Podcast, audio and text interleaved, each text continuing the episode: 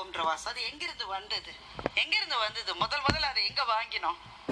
This two shall pass என்கின்ற ஆங்கில வாசகத்திடமிருந்து உலகத்தின் அத்தனை மொழிகளிலும் மொழிபெயர்க்கப்பட்ட ஒரு வாசகம் இருக்க முடியும் என்றால் அது இதுதான்.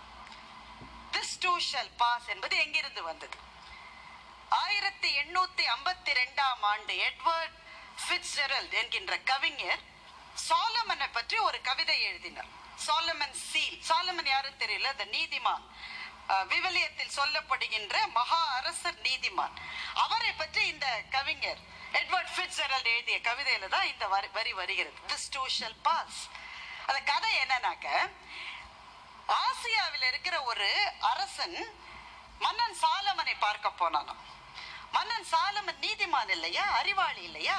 அவனை பார்த்து இந்த ஆசிய மன்னன் கேட்டானாம் இந்த உலகத்தில் எத்தனை காலங்கள் ஓடினாலும் எத்தனை காலங்களுக்கு பிறகும் நிலைத்து நிற்கக்கூடிய ஒரு வாசகம் இருக்க முடியுமா? என்று கேட்டானாம். மன்னன் சாலமன் சொன்னான் இருக்கிறது. எத்தனை காலங்கள் மாறினாலும் ஒரு வாசகம் வாழும். அந்த வாசகத்தை இப்போது நான் தருகிறேன் என்று சொல்லி மன்னன் சாலமன் கொடுத்த அந்த வாசகம் தான் திஸ் டூ ஷல் பாஸ் இதுவும் கடந்து வாசகத்தை ஆப்ரஹாம் லிங்கன் ஆயிரத்தி எண்ணூத்தி ஐம்பத்தி எட்டில் ஒரு பேச்சிலே பயன்படுத்தி இருக்கிறார். இந்த வாசகத்தை சொல்லிவிட்டு இதுவும் கடந்து போகும். என்ன அருமையான வாசகம். தான் என்ற நினைப்பின் உச்சத்தில் இருப்பவர்களுக்கான எச்சரிக்கை அது. அதைவிட துயரத்தின் ஆழ் பள்ளங்களில் வீழ்ந்திருப்பவர்களுக்கான ஆறுதல் என்று சொன்னார். இந்த வாசகம் இருக்கிறதே இது ஒரு ஆறுதல்.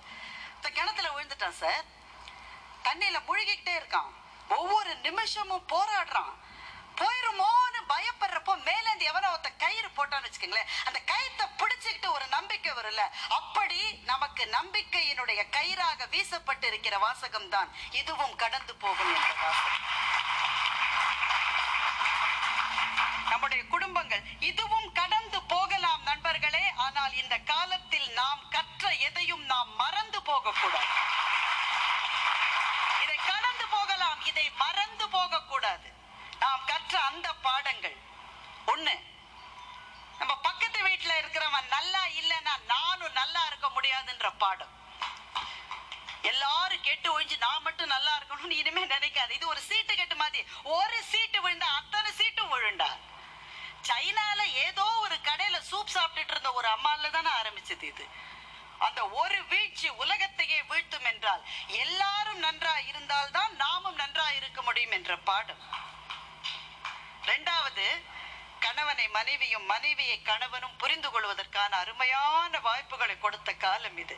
அவன் எவ்வளவு வேலை செய்யறான்னு இப்பதான் சார் அவன் பார்த்தான். வீட்டுல சும்மா சும்மா தின்னுட்டு டிவி சீரியல பாத்துட்டு இருக்க என் சட்டை அயன் பண்ணி வைக்க கூடாதுன்னு கேட்டவன் தானே. இப்பதான் பாக்குறான் இவ்வளவு வேலையா? அவ கைகளை லேசா தடவி பார்க்கறான். பாத்திரம் கழுவி கழுவி காய்ந்து போன இந்த கைகளை அவன் திருமணத்திலே பற்றுகிற போது பஞ்சு மாதிரி இருந்த கை தானே அது? இன்றைக்கு இந்த கை இவ்வளவு காய்ந்து போயிருக்கிறது என்றால் இத்தனை உழைப்பாளியா நீ? இவ்வளவு வேலை செய்யறியா நீ? என்று அவளை அவன் வியந்து பார்த்த காலமாக கொரோனா காலம் இருந்தது. அதை மறந்துடாதீங்க இனிமே.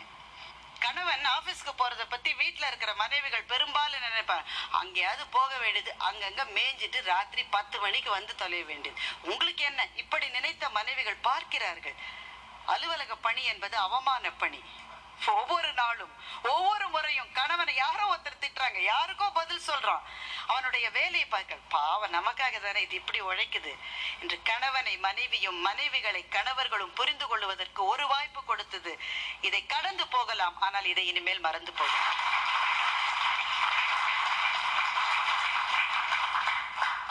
இந்திய குடும்பங்களிலே இருக்கிற ஆதாரம் அதை சொல்லி நான் நிறைவு செய்கின்றேன். எனக்கு டெல்லியில எங்க பெரியம்மா இருந்தாங்க.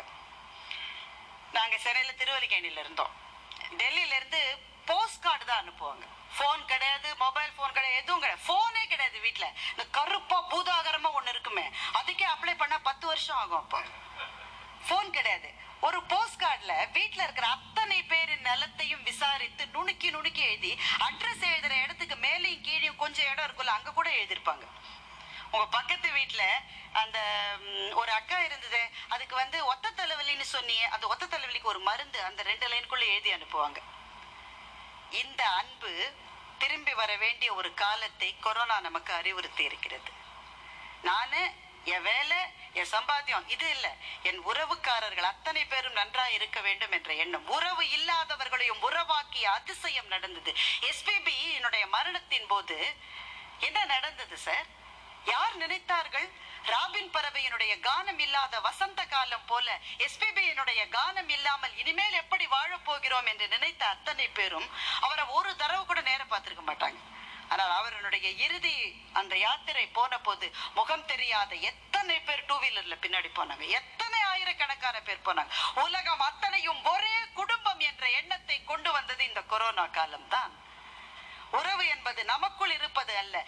பறந்து விருந்த இந்த சமூகமே என்னுடைய குடும்பம் என்ற எண்ணத்தை கொண்டு வந்த அந்த பாடத்தை மறக்காதிருப்போம். நம் குடும்பங்களிலே இருந்த பெண்கள் நம்முடைய குழந்தைகள் நம்முடைய வாழ்க்கை எல்லாவற்றையும் கொரோனா புரட்டி போட்டு இருக்கிறது ஆனால் ஒன்று நிற்கிறது.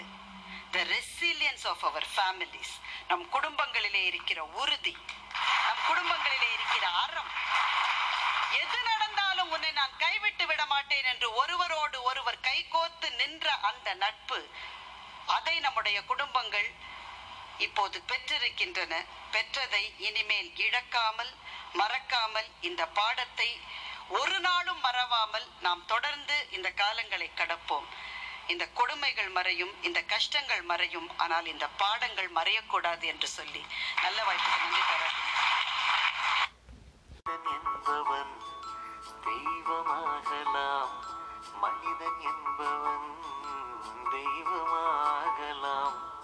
வாரி வாரி வழங்கும் போது வள்ளலாகலாம். வாழை போல தன்னை தந்து தியாகியாகலாம். உருகி ஓடும் மெழுகி போல ஒளியை வீசலாம்.